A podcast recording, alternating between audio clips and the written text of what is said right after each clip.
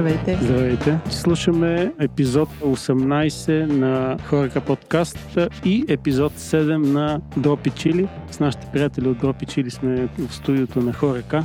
Добре дошли да се представите и да кажем после темата. Или сега да кажем темата. Или ти ще кажеш темата. Добре, аз ще кажа темата. Аз съм Джако Дропи Чили. Здравейте. Решихме да направим колаборация с а, нашите приятели от Хорекаста, както аз ги наричам. След като се вдъхновихме от един техен брой, където много забавно представяха темата за overrated и underrated продукти и ние решихме, ние като представители на потребителите, да се свържем с тях, като представители на ресторантьорския бизнес, да си направим една класация, топ 5 неща, които нас ни дразнят като клиенти по ресторанти и съответно вие да отвърнете на удара с 5 неща, които ви дразнят в клиентите. Всичко в рамките на шегата и много приятелски.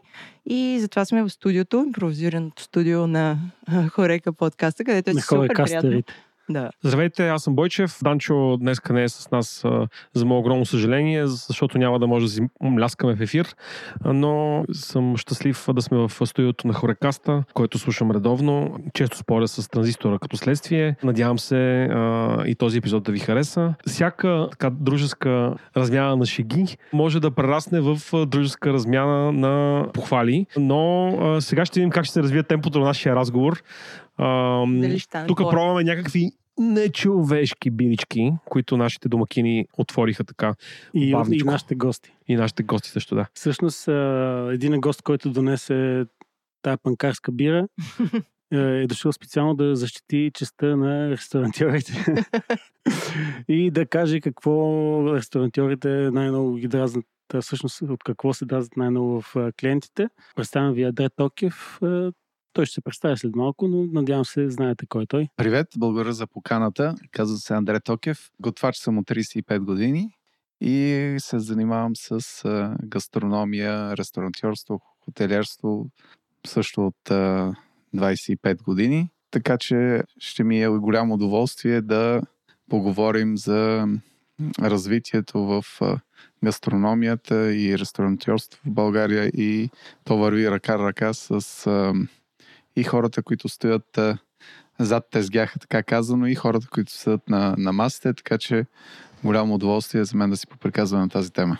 Да чуем клиентите на ресторантите. Аз предлагам да си, да си ги разменяме така, едно от нас, едно от вас. Okay. Да, стане. Добре, аз мога да кажа моето нещо, което много така е не ме дразни, обаче много ме предизвиква и то е сервитьорите да не знаят какво се случва в а, кухнята. И мога да дам два примера. Аз а, да кажем, че съм умерено капризен клиент и чета менюто, примерно пише пилешка супа, пише супа морски дарове и аз питам в супата морски дарове има ли картофи, фидета, не знам какво му е хрумнало на готвача. И сервитьора казва, не знам, трябва да попитам. И той отива, и се връща с някаква информация. След това аз питам нещо за, за салатата, сервитьор казва, не знам, трябва да попитам. И така, докато аз успея да си поръчам, сервитьор е направил вече 16 гела до кухнята и мен това да кажем, ръчно събиране на информация за, за това какво да изям, не ми харесва. Какво казвате вие по темата? Правилно е. Наистина, а, ние се опитваме да обучаваме сервитьорите да знаят какво представлява храната, да се обяснява, да бъде нали, а, разказано какво има в супата и какво представлява, защо е тази супа, какво е интересното. А, но наистина трябва да поработим по този въпрос, защото м- ние работим с а, много, особено в а, дали е в сервиза в кухнята, постоянно има търновър или въртене на персонал, където е много трудно да се обучи и от години се борим и а, както и Асоциацията на готвачите и с ресторантьорите и с Асоциацията на бармените, на сомелиерите и така нататък се борим. Професията, аз искам да нарека ресторантьор, както е на Запада, не сервитьор, ами ресторантьор, защото на Запада има три профила в нашия бизнес. Това е ресторантьор, готвач и хотелиер. И в а, професионално училище, като отидеш да учиш, учиш тези три професии но по само една професия избираш. Не както в момента в нашите училища. Получаваш диплома за бармен, сомелиер, готвач, сервитьор, хотелиер. Ние трябва просто в България да се специализираме и да се профилираме по-тясно, за да може наистина, както примерно отиваш в Сърбия или в Македония или в Харватска, където и да е, виждаш сервитьори на по 60-70 години още си работят професията. Mm-hmm. Ние тази традиция в България малко и, и я няма и трябва наистина да се борим човек като застане в ам, да, да работи като сервитьор или въобще готвач, каквато и да е професия, наистина да е профилирана и да застане зад нея и да работи цял живот. И тогава, когато дойде това нещо, ние наистина ще имаме много високо квалифициран персонал, който да обяснява точно и не да ходи до кухнята и да, да. пита какво е, или пък готвачите да не знаят какво предишната смяна е сложила в а, супата mm-hmm. и така нататък. Случват се тези неща, трябва да се работи и особено сега, ам, а, след пандемичните условия и тези неща, аз мога да кажа от личен опит, доста от, а, и от моя персонал и на други колеги, като говоря, се преквалифицираха и не искат повече да работят тези професии. В момента набираме нови хора, даже които са с много малко опит. Те първа ги обучаваме. Надяваме се да няма повече пандемии, за да не избягат. И ще пледирам за едно разбиране в момента от страна и на гостите, защото в момента наистина е голяма въртележка за персонал и те първа ще почнем да обучаваме и нов персонал. Супер, все още сме приятели след първия въпрос. Сега, връщате топката. Значи, за мен аз, моя проблем е, че аз нямам критики, защото ние се развиваме. В смисъл, той и паралелно развитие. Аз винаги имам един такъв любим въпрос, имат към мене хората, кога ще имаме първия ресторант с Мишелин звезда. И аз обяснявам, те си мислят, че като имаш добър екип в кухнята и вече може да направиш звезда Мишелин. Или Мишелин, както се казва на френски, но аз се казва Мишелин. Но то е съвместна работа от много критерии. Когато училищата почнат да обучават тясно специализирани специалисти във всеки профил в нашия бизнес, говоря нали, от готвачи, сервитьори, сомелиери, бармани, хотелери, ресторантьори и така нататък, когато имаме добре обучени кадри, които ние да поемеме и те да знаят какъв е работния път, защото в момента ние в България също нямаме в нашата професия работен път. Работен път ще рече, примерно е един ученик завършва училище и той трябва да знае, аз ако искам да се специализирам и да стана добър в fine dining или, или в висок клас ресторанти, трябва да отида първо при Еди, кой се готвач, после при този, при този и така нататък. И аз ще се развия, ще науча и а, после мога да застана някъде като главен готвач в пак подобен ресторант. Или пък ще отида и, и ще вземе и в хотелския бизнес, и в кетеринг бизнеса, и в стритфуда, и насякъде. Ще обиколува в България, ще отида в Родопите да работя в някоя известна ресторант с родопска кухня, ще отида после в, примерно в Плевен или в Русе, ще се науча на северна кухня. И тогава това развитие ние имаме хора, които знаят какво искат. Той като дойде при мен в ресторанта, той ще даде не 100, а 1000% само и само да е в този ресторант mm-hmm. и да постигне този ресторант още по-голями успехи, за да той да допринесе към това нещо. След това ние трябва да развием и а, селското стопанство. Ние трябва да имаме собствени продукти, които България е имала и може да има още по-интересни продукти.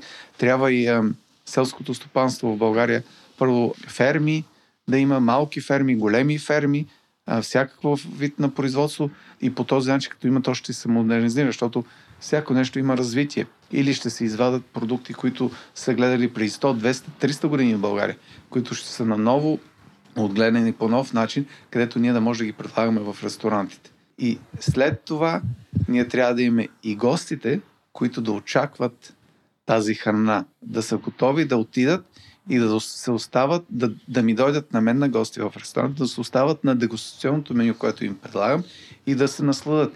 И то е както в театъра. Отиваш или ще ти хареса постановката, или няма да ти хареса. Така че ти ще си прецениш дали следващия път ще дойдеш в този ресторант още един път или няма да дойдеш. И това е много важно. Аз винаги казвам на моите гости, вие идвате да се забавлявате. Не идвайте да ме оценявате. И това е много важно да разберем, че ние създавам нещо, което хората да се забавляват, а не да оценяват даденото нещо, какво си направил и те си развалят настроението. Дори аз, примерно, мен винаги ме питат, ти като отидеш, какво правиш в ресторанта? Сигурно всеки трепери едва ли не, че ти няма правилно да ги оцениш. Викам, аз в ресторанта отивам никой да оценява. Аз отивам да се забавлявам. Отваря колега нов ресторант, отивам, искам да видя какво е създал. Харесва ми, прибирам се и взимам най-хубавите неща в, от този момент. За какво съм отишъл, примерно с моята съпруга на, или с цялото семейство да вечерам някъде и искам да се забавлявам. Защо? Примерно, че няма някаква подправка или някаква ястие или пък ястието не е било точно мой вкус. Защо трябва да си развалям цялата вечер? Аз съм отишъл да се забавлявам. И когато ти отидеш с това настроение, дори сервитьора да, да не е от най-добрите, той вижда, че ти искаш да се забавляваш, ти си в добро настроение и той, той автоматично и той става в това добро настроение. И, и, то, и аз се прибирам толкова щастлив и добър. Може да е имало някакви малки грешки, може да са ми забавили нещо, но аз съм отишъл да се забавлявам. Аз отивам в ресторант, в бистро, в стритфуд, където съм, аз отивам, отивам да се забавлявам. И това се опитвам на моите гости да им, които идват, викам, забавлявайте се. Не дейте да оценявате. И това е също mm-hmm. е, съвет, като отиваш някъде, дори на почивка да отидеш, отишъл си в хотел, няма да гледаш дали има дупка на тавана или... Ти, ти не можеш да върнеш почивката назад. Ти си отишъл да се забавляваш. Така че използвай най-позитивните, най-хубавите неща на даденото място, за да се забавляваш. Така и казвам в ресторанта и в бистрото и където отидете, забавлявайте се, използвайте най-хубавите моменти и най-хубавите неща от това, от това място.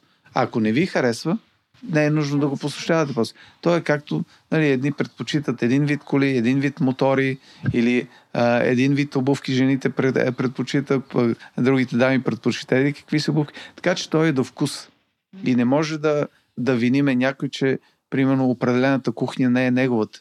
Еми, това е значи следващ път няма да отидеш. На мен и... това много ми харесва като послание към нас клиентите. Между другото, аз като ходя на, на някое ново място, аз така съм настроена, очаквам да ми, да ми хареса. Нали, какво ще се случи след това, нали, вече е въпрос на ситуации, каквото дойде.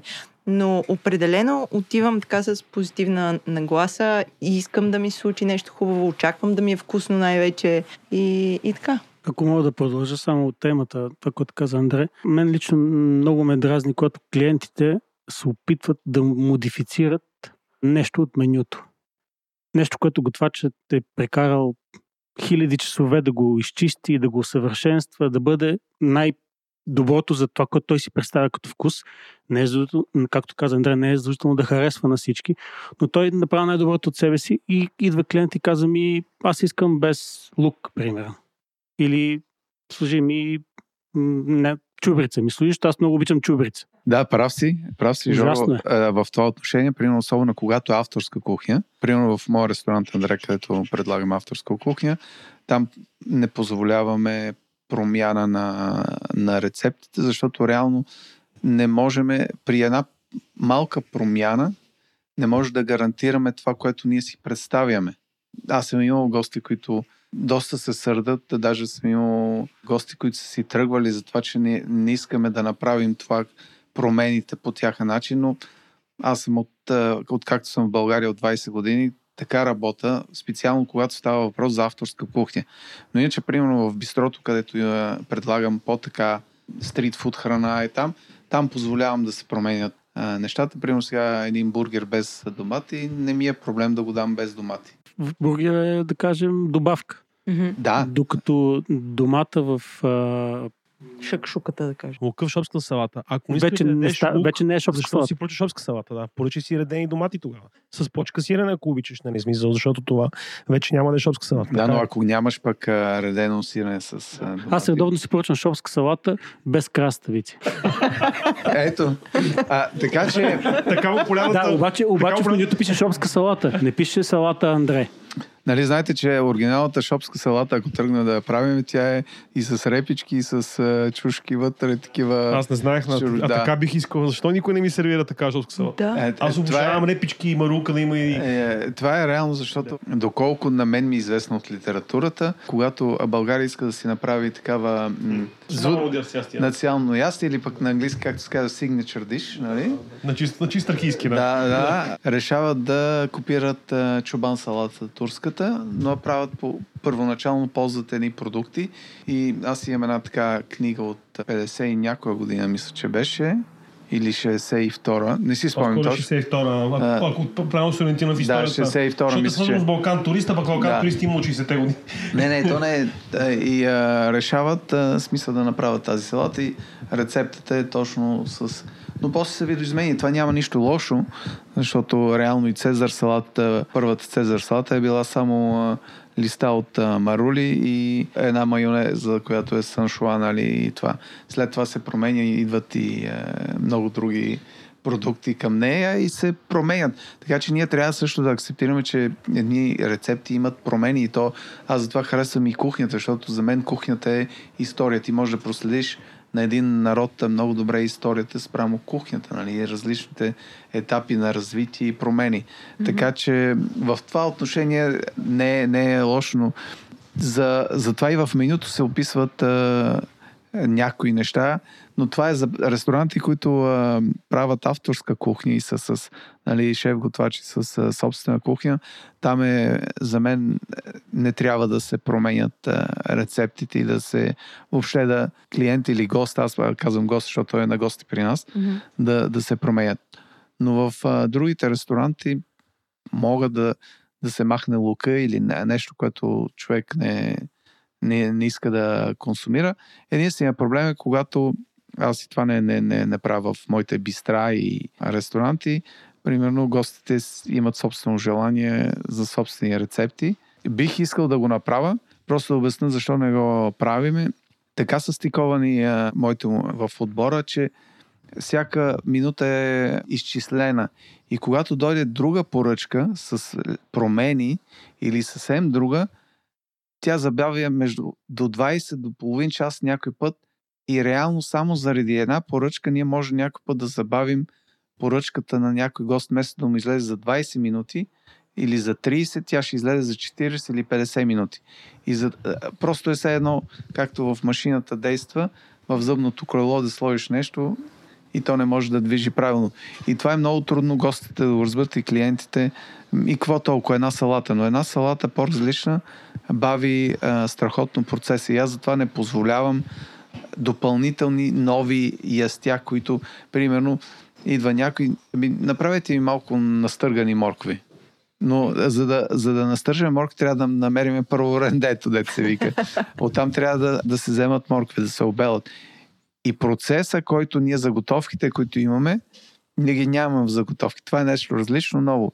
И те забавят целият работен процес и примерно 50-60 други гости, клиенти, които са в ресторанта, те почват заради едната поръчка, която трябва да промине, те ще са, да кажем, жертвите в чакане и във време. И затова не позволявам други различни поръчки, но в а, бистрата, която, които имам, там позволявам на нормалните ястия да се махат дали ще е лук или томат, както Жоро каза, иска без краставици, ще му го направим и без краставици. Най-тъпото е, че като му откажеш да му направиш а, настърган морков и той каза, е, толкова ли не мога настъргате едни моркови? Е, го къде е? Би свиеш до пазара, ще Еми, вземеш моркови, ще настържаш. Да, да, но това е защото, защото а, според мен а, в България сме изгубили малко уважение към професиите. Той е в, не е само в нашия, в нашия бранш. По принцип ние трябва да уважаваме всеки вид професия, всеки начин и това, което ни консултират професионалистите, Трябва да това да го акцептираме. Но пак е, ще се върна към България има голями традиции в занаятите, с калфи, чираци, майстори и така нататък. Това го няма от много години е, е изчезнало и реално в момента е, виждаш дори един майстор, така да наречен, да го извикаш да ти направи плочки. Този човек, примерно, преди няколко години е започнал да реди плочки. Преди това е бил, може би е бил и готвач, може би е бил таксиметров шофьор или стругар, или не знам се. И той изведнъж някой му е казал, че добре му се получава вкъщи лепенето на плочки, той става а, да лепи плочки. Това на Запада не е така. Един, който завършва примерно 16 години и почва да а, учи за лепене на плочки, става нали, фаянсаджия, след това се специализира, учи всичките смеси, дали е теракол, дали цимента, химични съставки, плочките. Той може да ти обясни, в, като отидеш на Запада, а, един човек, който ти слага плочки, той може да ти обясни от структурата на плочката, как се прави, как е изградена, до какви свойства и последните модни тенденции в лепене на плочки. Това в България не се случва. И това ни е проблема в България, че ние просто трябва да се развиваме и, и за мен това е задача на, на цялото общество в България. Наистина децата, като започнат на 16-17 години да решат да станат професионалисти в, един, в една определена професия, да следят и да имаме наистина добри професионалисти. И оттам идват и големите проблеми, защото реално, както ти кажеш, е, какво толкова? Това е като с хапките. Идват, нали, направете едни хапки, нали, е толкова. Като едно време рождените ни, малко шунка, малко кашкавалче и готово. А, а реално не знаят, че на нас, на нас канапетата са ни свързани с най-много работа. И затова на Запада в, в, в бизнес, където има ивенти и е кетеринг, така на, хапките са най-скъпото нещо, когато най-много искаш. Труд. Е най-много труд. И трябва да свикнем, че дори едни, говорих с един приятел и той много ми хареса, много ми хареса това, което ми каза. Ходил да яде в един ресторант печени чушки. Пълнени чушки, печени на фурната. Вика, бяха най-хубавите чушки, които съм ял пълнени в живота си. И ходех от време на време да ги хапвам. И отивам наскоро и ги няма. Вика, защо ги няма? Викат, не си заслужавах. А той ги е продал за 2 лева и 80, примерно. примерно. И моят приятел каза, вика ми, добре, защо не ги пуснеш на 13-14 лева? И това също от страна на госта и клиента трябва да разберат, че а, работата, знанието, техниката, която се прилага, трябва да се акцептира това, че ни печени чушки струва 14 лева, аз го възприемам за нормално. А не някой от а, клиентите да казва, е, какво толкова едни чушки струва толкова? Или виното в магазина струва 9 лева. Еми, виното в магазина може да струва 9 лева, но ние имаме от а, найем до ток, до персонал, до украса, покривки, до чини, чаши. до чаши, до чупливост на чаши. Всичко това влиза и трябва да влезе в сервиза на виното. Така че нормалната цена, ако я купа за 9 лева, на Запада трябва да продавам на 27 до 37 лева. А пък в хотелите на Запада, ако го купиш за 9 лева, дръжте се, умножава се по 6. Значи, ако купа 6. за 9 лева, ще го 54 лева. Бойчев харесва това. Да. Аз съм напълно явно с множителите. А, така че а, а, просто в България трябва да свикнем да акцептираме, да уважаваме всеки труд и всяка професия, а не ние като отиваме в ресторанта да определяме каква трябва да бъде цената на виното, каква трябва да бъде цената на храната, как трябва да се сготви, еди как си, дали тиквичките по-гръцки трябва да са толкова хрупка и трябва да еди какъв си дипа и дресинга. Не, отивам, консумирам, Харесва ми, не ми харесва. Следващия път си избирам друг ресторант. На мен много ми харесва как а, обясни цялото нещо с, а, и го върза с а, тайминг и логистика в кухнята, защото признавам си и на мен ми се е случвало да кажа какво пък толкова им пречи да го сменят това картофено а, пюре с а, една прясна салата, да кажем. Но сега, когато ми казваш, че всичко е заготовки, нали, всичко е тайминг, всеки има, има роля, ми прави много повече смисъл. Да ходим ли на там следващото? Може да обобщим, че имаме новина. Демокрацията ни отне репичките от шопската салата. не, не е демокрацията, не е демокрацията, защото преди това. много преди това... А, а да, априлския пленум ни отне репичките от шопската салата. защото реално репичките са по-кратък сезон. Това е много тъжно, просто е толкова тъжно. Аз просто си представих сега на шопска салата с малко репички и ми се прияде. Аз я предлагах в моето бистро, така шокираха се хората в началото на света. Каква е тази салата? Това е тия, че пролета е къса ли? Не, не, не съм се бил досетил, даже не съм предогадил, че мога да си нарежа на фи, тънки филики репичка в а, моята шопка. Сега. Това е като с таратора. аз много обичам темата таратор в България, защото наистина е... На два клана са. Е... Стъргани рязани кланове. Не. С орехи и А. Реал, не, реално, Мляко и с оцет. реално най-старата, най-старата, с по-старата рецепта с а, таратора е само вода, оцет, чесън, хляб, Хляб. И, и орехи. Къде е хляба тук? Стар хляб.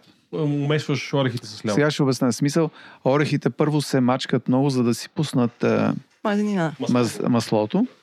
А, и след това хляба се накисва в водата, също се а, разбърква хубаво с а, орехите, с а, чесъна, нали, който иска може да сложи и копър, копър и краставички. И, а, и това е бил, а, нали, те му казват някой жатварски а, таратор, но той си е бил стария, стария таратор, защото реално къщата, като си имал а, по време на топлите дни и на работата на полето стария хляб, накисваш го, с оцеда пък ти сваля пехато, което лятото ти действа много добре, чесъна пък си е естествен антибиотик, въобще е полезна храна. И аз пак, понеже събирам стари кулинарни книги, и а, си, си направих преди много години, като започнах а, в България да, да готвя и направих този. Направих три вида таратор. Стар, нов и а, модерен в кавички. Казано, малко го пипнахме с малко сорбе, сорбе от краставици и така нататък. И никой не искаше да повярва, че това е стария тартор. И аз си бях взел книжката и показвам, че това е стария тартор. И затова ние не сме познати и с нашата история, нашите традиции. И затова казвам, трябва много да свикнем да уважаваме нашите традиции, нашата история, но трябва да се научим и да надграждаме. Това е другото, което както сега идва едно правителство, маха всичко. Идва следващото правителство, пак маха всичко. И ние всеки път почваме от нулата. Да. А това е и така и в, в храната също. Винаги са надграждали хората. В смисъл, таратора, примерно, е бил до сега, примерно с хляб и вода. Ако някой го предлага, никой не трябва да, да му се повдигат зъбите и да каже не, не ми харесва това нещо. След това се е развил, нали, прави с мляко, с кисело мляко и така нататък. Уважава се и тази стъпка. Смисъл, сега следващото, смисъл, новата генерация може да... Аз не знам, не знам за дропи чили, но в а, хора каста за първи път имаме рецепта. Ние имаме от, от този Имаме сезон, ние рецепта. имаме доста рецепти. На Това е супер интересно, благодаря ти. Обаче, като се замислиш, това е което кажеш е абсолютно така. Същевременно, н- той обще- обществото трябва да има някаква подготвеност, защото преди Lidl да направят а, шеф Шишков топ-селър с това, че подаряваха на всеки 20 лева готварска книга, а, най-продаваната готварска книга в държавата беше на стария готвач на Торо Живков. И това беше нали, за мен някакъв, как се казва, социокултурен абсурд, а, нали, да, да, се, да се продава и да се търси книга, в която някой ти обяснява как да си вариш боб или да, да си правиш пръжени кюфтета. Какво имам предвид? Хората не са виновни, ако те консумират такава литература, така да го кажа, но системата, т.е. хората, които определят нивото, тези, които в крайна сметка трябва да произвеждат а, наратив и насока към, към публиката какво се случва, им произвеждат готвача на Тодор Живков и го произвеждат през медиите, защото този човек даваше нон-стоп целостранични интервюта в вестниците на уикенд и, и подобните. А, той беше в телевизиите, всички телевизии беше. Разбираш ли, това е, нали, ти виждаш как всъщност се справят едни самосбъдващи се пророчества. Нали, и това, това е отчаяващо по някакъв начин, защото от една страна искаме да имаме по-висок, по-висок наратив. Не е отчаиващо. Да, а, аз само за да довърша, за мен е това така смущаващо. Аз и- имам по-силни емоции. Ето виж, от ни репички се разстроих.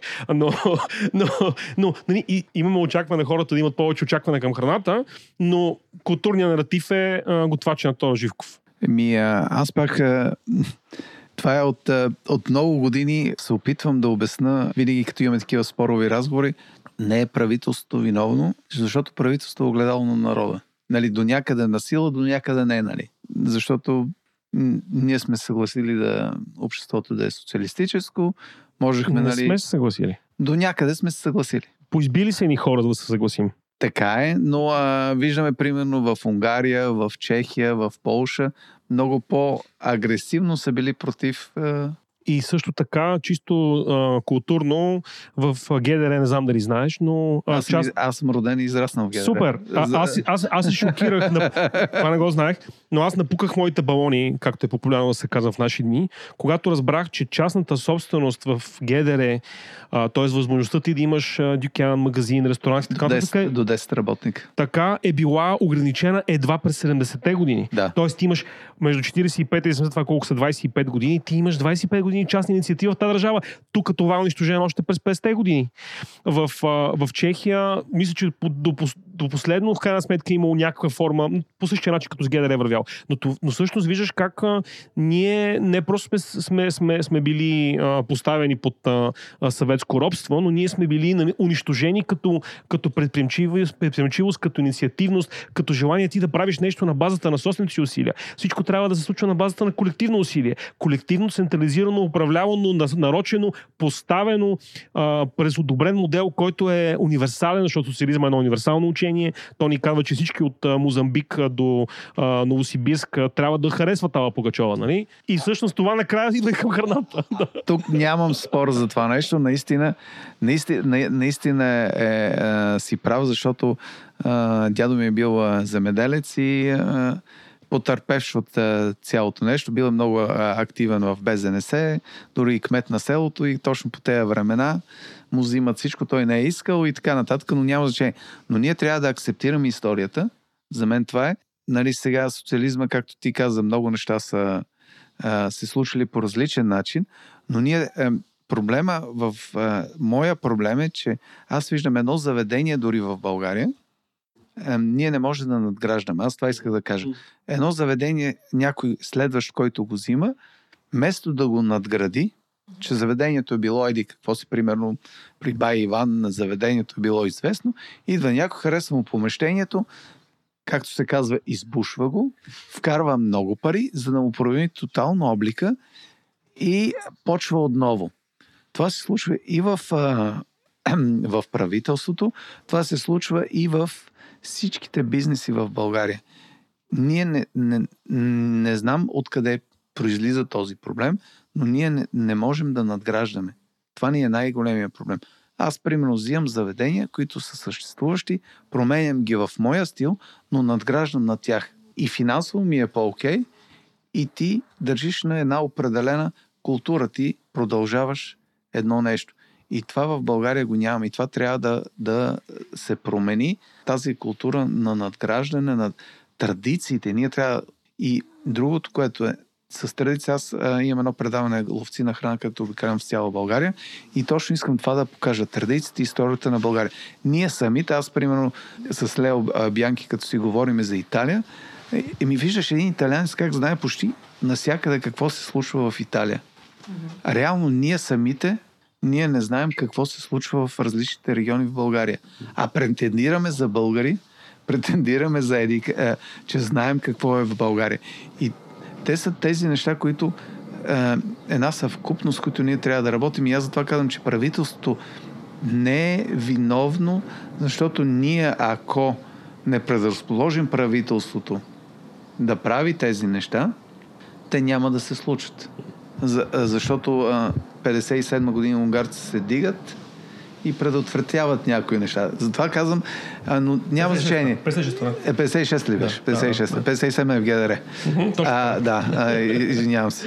Ние сега трябва наново и, и дружно, ние трябва да свигнем и дружно да работим. Всеки бранш, дали е винения бранш. В смисъл, вината в България за мен трябва да станат, да седнат на една маса малкия, големия бизнес в вината и да направят България, защото България е на място, това е на Балканите, където тракийците са разработили тази рецепта за виното, която е традиционната и тя от траките, нали, от където ние живеем в момента, е отишла в Гърция, след това от Гърция във Франция и после в целия свят, нали, вече се разпространява.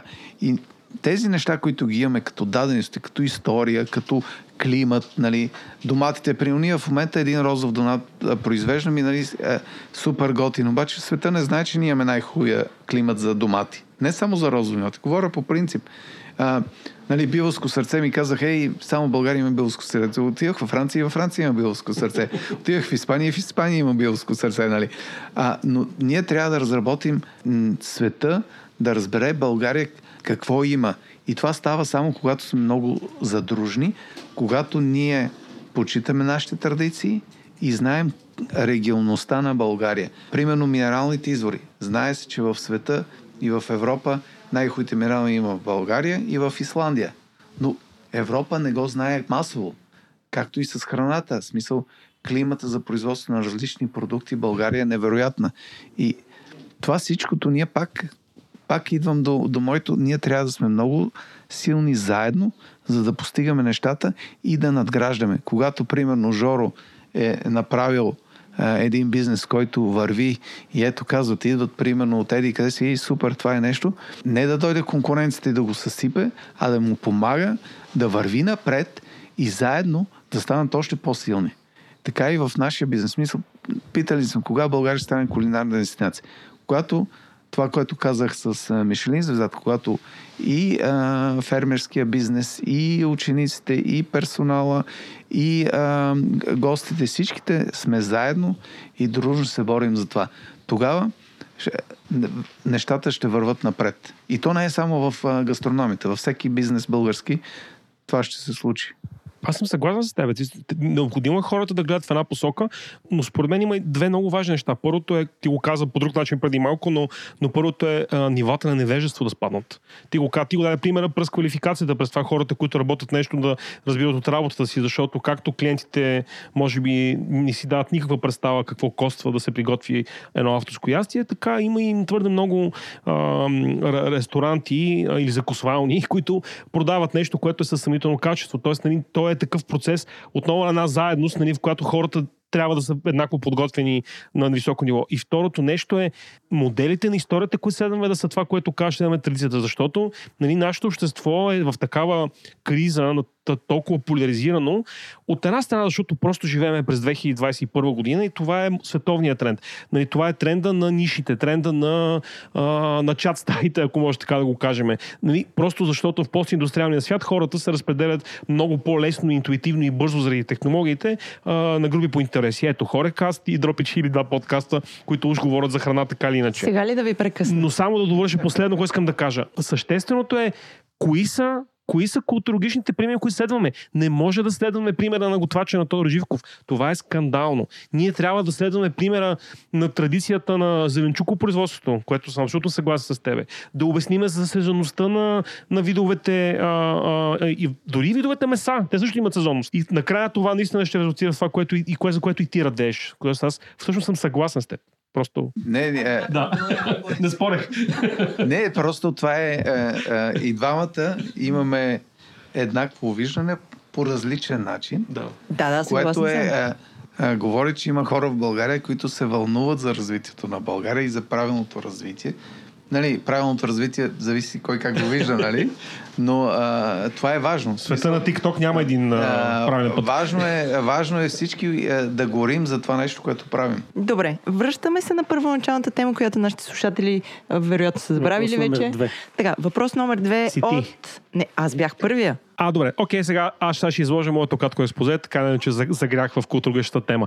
Значи, а, на, на, на, преди, може би около година, малко преди пандемията да удари света и да затвори нещата, бях казал, че България ще стане земен рай, когато влезеш в а, магазина и а, вместо а, следващия, а, продавачката ти каже Добър ден, заповядайте. С, това обобщение зачеквам темата на отношението към клиента в, а, в ресторантите. Значи, за мен не е достатъчно просто да ми гости. кажат. Ние сме клиент гости. и, и гости. гости. Може, може и клиент, може и гост, а, в зависимост на кой етап на отношението си. Смисъл, може, те може да третират като клиент, както някои хора третират а, клиентите си като абонати в други бизнеси, където плащанията са на месечна основа. Така, влизаме в заведението, ако може нали, да, се, да се почувстваме като гости.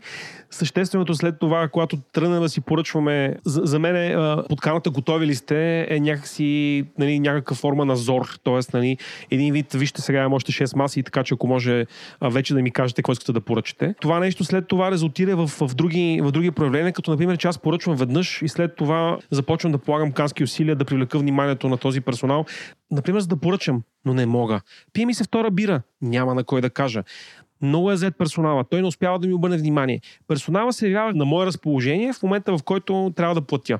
Тоест, получава се един много интересен, как да кажа, на, на чист варненски геп, в който аз съм дошъл с а, а, и с желанието си. Желанието ми се индексира само, само на първо ниво. Това, че мога да имам второ ниво, че мога да допоръчам, че може да ми се отвори апетита, защото преди аз е било толкова вкусно, че ще, допоръчам още вълнуващи неща. Понякога се стига до едно задръстване. Просто персонала не, не се сеща да си обгрижва активните вече маси. Тоест някакси персонал е фокусиран в това да, да разработва новите маси, т.е. новопристигналите клиенти. Нали, случва ми се много пъти. Искам да си поръчам още една бутилка вино, искам да си поръчам още бира. Някой на масата каза, че трябва да поръчаме вода. Отнема канско усилие. Тоест ти страдаш от липса на внимание Точно от, така. а, Да, да, бих искал да бъда малко по-обгрижван. от Без това, нали, естествено, да, да, да влиза в другата крайност, когато нали, има и такива проявления. Разбира се, да дойдат хора от, от персонала, които нали, да, да те питат на всяка хапка.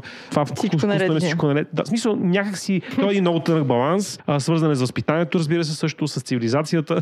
Тук аз Да. отварям сега една скоба. Мен тук пък дразни друго, нали? Всички знаем, има заведения, където по, по шаблони, по скрипти идват на 10 минути да те питат всичко наред ли. Ами, наред ми е, нали? Не ме притеснявайте на 10 минути. Ако не ми е наред, нали, аз ще дойда да си кажа. Да, има заведения, в които можеш с това, че тялото ти взема 13 градусов наклон, внезапно се появява човек, който взима поръчката ти.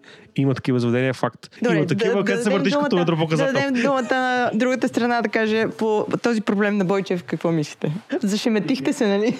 Не. А, а, аз ще говоря от две страни. А, От страна на собственик и от страна на а, персонал, нали? Защото аз съм и работя в кухнята, и в сервиза работя, и, Супер. и съм страна, нали, и собственик.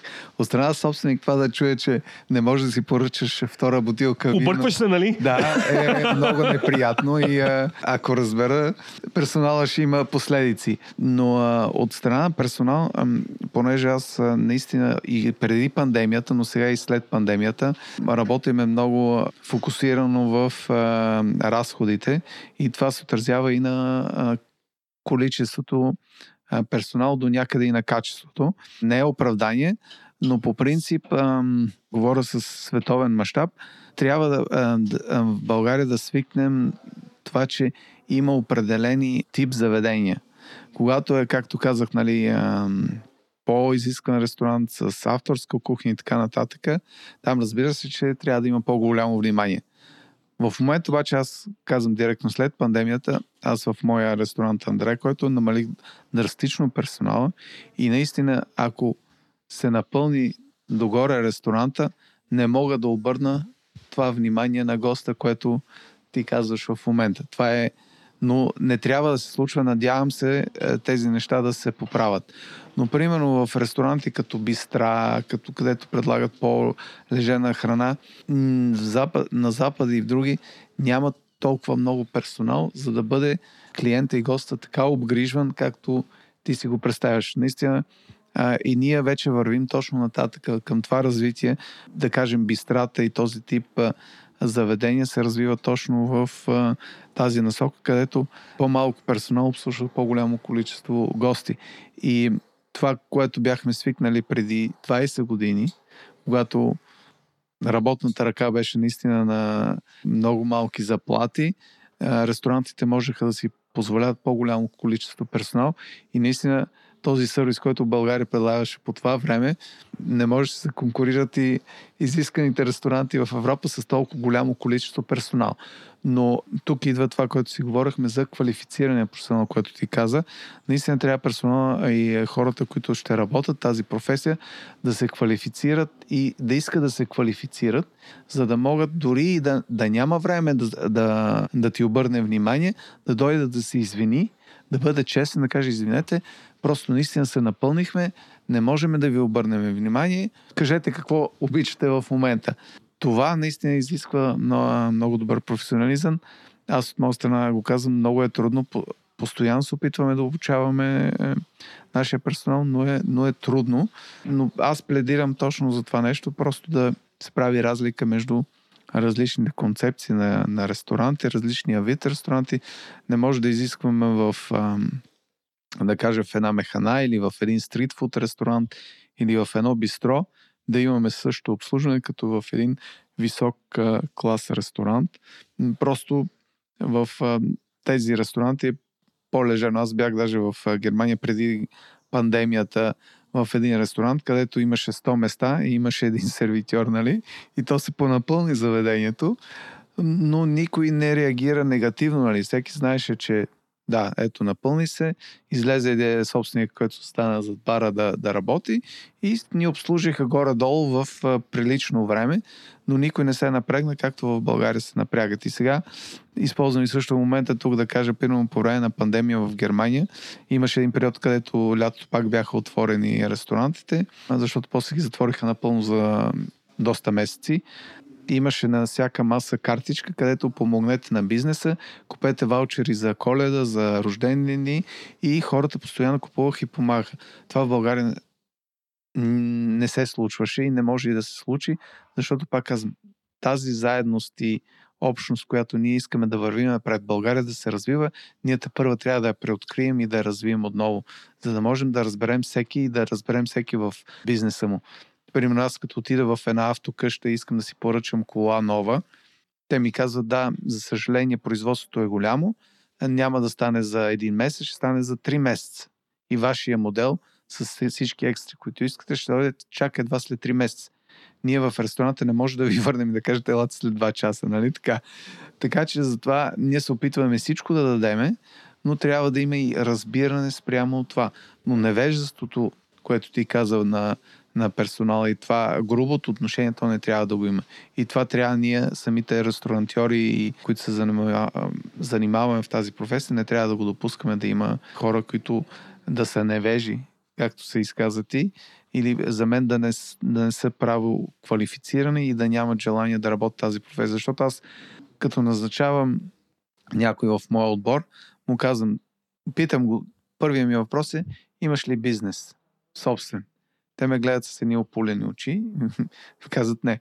Викам да знаеш, от днес нататъка това е твоя бизнес. Тук си изкарваш парите и искам да го гледаш като свой бизнес. И аз за мое щастие в отбора хората, които работят с мен, моите са отборници, всички а, наистина работят в а, моите заведения, все едно е тяхен бизнес. И съм им благодарен за това. В абсолютно същия дух. За мен проблем идва от там, че клиентите много често се превъзбуждат и не си дават правилна оценка къде са.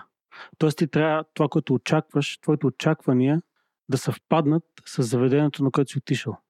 Не можеш да отидеш на бистрото и да очакваш fine dine сервис. Няма как. Така че ако, ако си настояме очакванията с право място, където отиваме, ще е по-лесно за всички. Абсолютно си прав. Точно това е Правилно казано. Благодаря ти за тези хубави думи. Това, е, това, е, това е най-важното. Хората да отиват и, както казах, не трябва да се оценява. Просто отиваш да се забавляваш и а, не трябва да очакваш и в един ресторант да, да предлага всичко. В смисъл, не трябва а, като гост ти да си представиш какво трябва да предлага ресторант. Това е още трябва да Работим трудно е, знам, че защото повечето българи отиват на ресторант и си представят, да, аз отивам там, давам едни определени пари и те трябва да правят всичко, което аз искам, нали, но не, не е западния модел, не е световния модел. Мисъл, както казах, ти отиваш на гости на дадения а, ресторант. В тая връзка, аз сега на мен ми идва толкова много въпроси от това, че вече много пъти изкривихме темата. Смятате ли, че българските гости са станали твърде капризни, когато отиват на някое заведение? Не, не. Българския клиент и гост и а, българина има развитие. Аз мога да го сравна 20 години, вече съм в България, има позитивно развитие.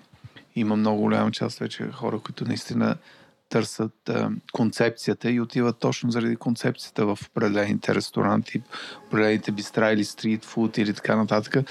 Има развитие, има голямо развитие и то продължава. Така че просто, което заговорихме, ние е, историята е, в България винаги е това надграждането, което достигаме до един момент и традициите, които изграждаме до един момент – те изведнъж изчезват и почваме на ново. И то е, е дали е след е, Османската империя, дали е след Цария, дали, да, дали е след е, да, определени е, е, строеве и така нататък. И ние винаги почваме от начало. И mm-hmm. това е, е в момента ние имаме едно развитие, което е доста добре според мен. Ние бързо се развиваме в България. В сравнение, аз винаги го казвам, ние искаме да сравниме с развиващите страни и да сме на тяхното ниво, като историята ни е примерно 30 или 40 години. Те, те не са спирали развитието от 300 години или от 400 години. Ние винаги имаме нещо, което ни спира и ни кара наново да се развиваме. И ние сравнение, ако отидем а, нивото в а, трети страни, не искам да назовавам страни, защото е обидно до някъде, но а, ние живеем доста, доста добре. Разбира се, ако отидеш и в Швейцария, имаш региони, аз съм бил при фермери, където гледат примерно 20-30 крави, ами те нямат телевизор, те лято се качват горе в планината, където няма и ток в къщичката, където живеят. И те изкарват една прехрана да си поддържат разходите, не са ходили и на отпуск, аз съм си говорил с тях. Mm-hmm. В смисъл, ние си представяме, че в Швейцария всички са милионери, нали? Е, имаме е, сравнение с това развитие, което имаме. България доста се разви и нивото ни е доста, доста високо. Ние обаче можем да извлечем още повече, защото сме наистина на невероятно място в, като климат и като развитие, като история. В смисъл, ние първо не, не сме си развили и това, което България може да предложи на световната история. Имаме много неща, които може да развием, но това казваме, че ние се развиваме, търсим а, хубавото българин, винаги търси новото, интересното, модерното и това, това предизвиква едно развитие. Но трябва да го правим пак заедно. Защото е, има едни определени хора се развиват, други определени хора си стоят на едно и също място.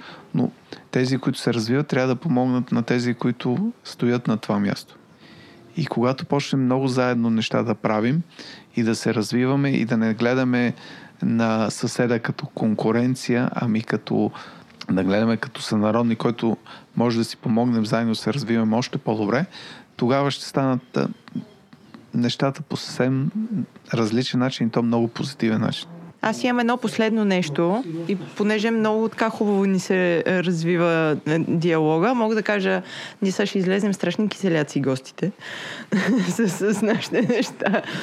Но мога да, да затворя нашите капризи с това, че на мен лично не ми харесва да, когато дойде време за сметката, да ми кажат посттерминала не ни работи Тоест всичко е приключило, ние сме поръчвали, поръчвали, презюмираме, че може да се плаща с карта или сме видели някакво обозначение, че може да се плаща с карта и не ни работи терминала и по точка А не може да оставите бъкшиш а, с карта. Не, бъкшиша винаги трябва да е кеш. Това с бакшиша е трудно с карта. Аз го знам, в смисъл има някакви а, трудности, които а, технически, те, технически трябва да се направят. За, за посттерминала наистина трябва да се предупреди предварително, да. ако не работи, защото и на мен ми се случва, когато обектът е нов, докато банките mm-hmm. достават посттерминала, работиме без посттерминал. Това се случва. Случвало ми се и поради липса на интернет mm-hmm. да не работи и то по средата на вечерта. Но ако по принцип не работи, е хубаво да се предупреждава. В смисъл, но има някои технически, все пак е техника, mm-hmm. а, случват се някой път, но това е, а, пак идваме до правилното професионално отношение mm-hmm. и това е от наша страна. Наистина трябва предварително да се каже и да се в днешния забързан живот всеки вече почва да плаща с карта, защото да, при мен да. 90% плащаните са с карта. Така че mm-hmm. трябва да се развие и а, тази култура на плащане с карта наистина има доста хора в България, които още не плащат с карта и нямат карта. Така че и в персонала, който работи, особено в провинцията, mm-hmm. не са наясно с, въобще с картите да, да, в е. по-малките населени места. Така че това е пак, пак идвам до начина на развитие, да помогна на хората да се развият правилно и да вървим напред, напред по-правилно. И, и така, смисъл, нямам оправдания за това нещо, просто трябва наистина да се, да се развием по правилен начин mm-hmm. в картовото плащане. Според мен е във всички търговски обекти, ако има този проблем, и той е проблем. Да, да, и, и не е само ресторанти. Да, и а, по принцип културата в България на безкешовото плащане е много ниска. Mm-hmm. Освен, че а, има един а, процент, който банките взимат за плащане с карта, а, много често в а, ритейла например, в аптеките, които имат ограничен за определени стоки лекарства, имат ограничена наценка, която е ниска. Процент или процент и половина, колкото взимат банките грубо, а, на тех им влияе. Защото ако държавата ти каже, не може да го продаваш това с повече от 9% наценка и ти дадеш процент и половина на банката, Тоест, тук може би имаме някакви административни спънки, безкешовите плащания да не са достатъчно развити. Не знам това в чий дворе, но... Така е, прав си. Това е едната, нали... Аз първо ще кажа и за, за банковото плащане а, с карта, също и до генерация. Аз поне следа Германия доста и а, примерно Франция почнаха много отдавна. Във Франция се плаща аб, абсолютно с карта навсякъде. Германия, примерно, генерацията от 55 нагоре не обича да плаща с карти. Той нали, има много такива показано. И не е само България. В смисъл просто е начин на развитие, начин, пак казвам, това е, трябва да си помагаме помежду си, mm-hmm. да разберем. Аз имам едно заведение, в, което е стритфуд, там е всичко с с карта, заедно с uh, MasterCard, който го правим. Там всичко се плаща и наистина има хора, които са очудени и то млади хора, които изведнъж карта, смисъл той вика, аз нямам карта. Така че е, случват се тези неща и ние не трябва да се очудваме. Е, той е един етап на развитие. Не знаеме дали по-добре с карта или е, по-добре е кеш. Mm-hmm. Трябва и примерно и в училищата вече да има смисъл, които са ориентирани за гастрономията и тези неща, да се изучават а, реално mm-hmm. а, картовите плащания, тези неща, защото а, за да могат хората, които започват да работят в този бранш, да са а, на ти с а, новите тенденции в плащане, mm-hmm. новите тенденции в развитие и така нататък, за да може и ние да се развием. А, аз понеже съм превъзбудения гост на, на разговора, ще се върна към, към нещо, което ти каза преди малко за солидарността. Според мен плащанията с карта а, всъщност са пряко свързани с общата ни солидарност, всички да си плащаме ДДС-то, с което сега просто бъркам в раната. Нали, че в крайна сметка ресторантьорския бранш е в голяма степен сив. Или беше сив, или още е сив, не мога да преценя, не съм данъчен инспектор, но тези няколко милиарда лева на година ДДС схеми не са само от бетон, те са и от марули, и от картофи, и от а, нерегламентирани плащания на ръка на персонала. Ако кажем, че в София нещата вече са в голяма степен регулирани, поради ред причини, на... аз не споделям мнението, че хората не могат да плащат с карта. Нали, аз самия в момента плащам кеш а, буквално две неща на месец. Всичко останало ми е с карта, плащам си с часовника и така нататък. Това с картата е свързано и с а, все пак и с а, бизнес процеса на съществуването на ресторантите. Докато ресторантите искат все пак да, да търсят някакъв начин част от приходите си да не, да не са на светло, те няма да искат да имат карти, защото картата в крайна сметка те я възприемат а, като един хомот от държавата. Ето, нали, сега коментирахме процентите от, банк, от банк, банковата карта, от банковите транзакции. Тоест, а, докато економиката позволява нали, да има вратички, нали, и няма да защо да очакваме от ресторантьорите да бъдат по-свети от папата. Нали, тоест, докато си съществена част от населението получава парите си на ръка, нали, очевидно това е някакъв общ, някаква обща матрица на, на схема. И а, нали, за мен е, за мен е тук заровано кучето. В смисъл до момента, защото нали, в, в, в, в економики като френската, нали, плащането с карта е така, защото просто френския фиск е много по-строг от българския, за който разбрахме, че до този ден се е бил фокусирал да гони фрижорските салони, а не бензиностанциите, нали, както каза министър на, на финансите. Нали, пример винаги, който даваме, Гърция, които нали, бяха, те бяха с примерно 2% проникване на, на картови плащания. В момента в Гърция сигурно е 80 плюс процента, защото когато а, те обвиха дефолт, а, нали, влезе МВФ, Европейската банка, а, ограничиха кешовите транзакции на ден до 50 евро, всички неща внезапно се оказа, че трябва само през карта да минават. И в момента в Гърция а, мисля, че само на туалетна кабинка не мога да плащам с карта. Абсолютно си прав а, за много неща, които каза. Но а, така, ако тръгнем, много неща в българската економика не са се случили както трябва.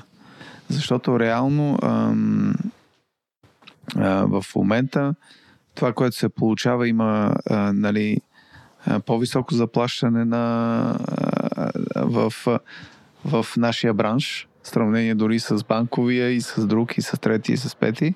Според мен трябва да се променят начина на мислене с, а, в много економически неща. В смисъл, найемите също, деца вика, са по-високи, отколкото в Берлин. А, цените, които ние пазаруваме на продуктите, са по-високи от Германия. Аз мога да посоча едно млечно телешко. Аз в Германия, като бях главен, това ще го купувах на 20, 26 и 28 евро. Ние го плащаме на 42 евро.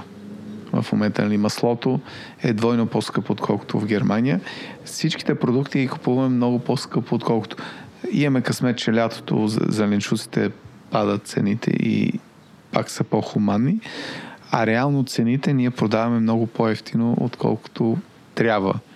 И а, това е също от страна на нас ресторантьори, гастрономи, както и да се наричаме. Трябва да има по-единна политика за цените, но ако дигнем цените, реалните цени, тогава госта и клиента няма да влезе в ресторантите. А, аз имам приятел, извиня, ще прекъсвам, имам приятел ресторантьор, който ни беше стресирал един друг проблем, а именно терора на, на контролните органи, които нали, нали, как кажем, свободата да не съм собственик, така че мога да го да говоря значи, на висок глас. Аз, аз да го, го, го мога да противореча веднага. Да. Аз ня, никога не съм имал такъв проблем. Ага, okay. Значи, а, при мен, а, който иде от органите, било винаги съвсем нормално и не съм имал защото може би аз съм се държал нормално. Може би да. да смисъл, това, това, което ти отношението. Смисъл, ако ти даваш, ще, ще ти вземат. А, смисъл, а, ние трябва да свикнем да се държим нормално, да, да акцептираме органите. Смисъл не е веднага да извадим пари и някакси. Смисъл идват си на проверка, ние си взимаме забележките, а, дали ще рези или който и да е смисъл, който да идва на проверка. Взимаш си забележките и ние трябва да свикнем да престанем с мой човек и твой човек. Аз обожавам тази песен на Ицо. Да, да, да. Хазарта, нали? Трябва да престанем и с това. Ние отивах малко в друга тема, но тя е свързана, но тя е свързана с всичко. Ние смисъл на, а, имаме много да, смисъл имаме да вървим един път в България, който трябва да се развием правилно и да се разбираме помежду си, да разбираме проблем, проблемите помежду си, да изградиме България като интересни региони, като традиции, като регионалност и ресторантьорите са свързани с цялото нещо в това развитие. Българин е свързан с това развитие и когато успеем да развием тези всички интересни дадености, които имаме в България, които си говорихме днес, аз мисля, че България ще се развие много добре. И аз казах, че България по принцип в пандемичните условия и след пандемията и по време на пандемията е, ние можем да излезем като а, феникс от а, жаравата и а, да бъдем най-големите печеливши в, в Европа, защото доколкото и нали, в момента да критикуват правителство, на време се взяха мерките. На книга бяха едни мерки, на, на, на друго ние бяхме много по-освободени и моето мнение е, че ние трябваше да бъдем така освободени от тези мерки, които в България се случиха, защото психически в България хората останаха много добре и ние сме много по-здравословно психически в момента, отколкото в Европа. И имам а, възможност да сравнявам тези неща.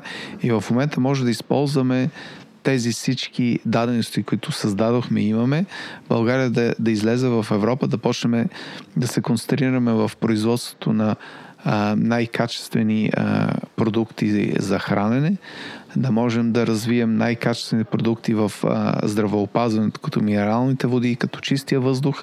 И реално България да остане една чиста, хубава държава, която да е център на Европа за а, здравословно хранене, за здраве, за умствено развитие. Историята го дава на България, с, като почнем от раките и дори и, Дънов да вземем, всичко сме, имаме предпоставки България да бъде една супер здравословна държава. Аз мисля, че това е много хубав завършек на първата ни колаборация Георги. Ако ви харесват такива хубави разговори, макар и леко извън темата, която си бяхме начертали в началото, пишете ни на нас info at drop-chili.com Вашия мейл как е? Подкаст клюмбатомеко.bg но иначе може да ни слушате на horecapodcast.site, фейсбук страницата на Томеко. Да благодарим на Дроп Пичили. И ние благодарим на вас, че съгласихте да си играем заедно. На Андре Токив за интересните неща Беше ми много приятно. Много Благодарим. какво си говорим, нали? Има много какво да правим, за да се развиваме още по-добре. О, да, със сигурност. Благодарим отново. До скоро.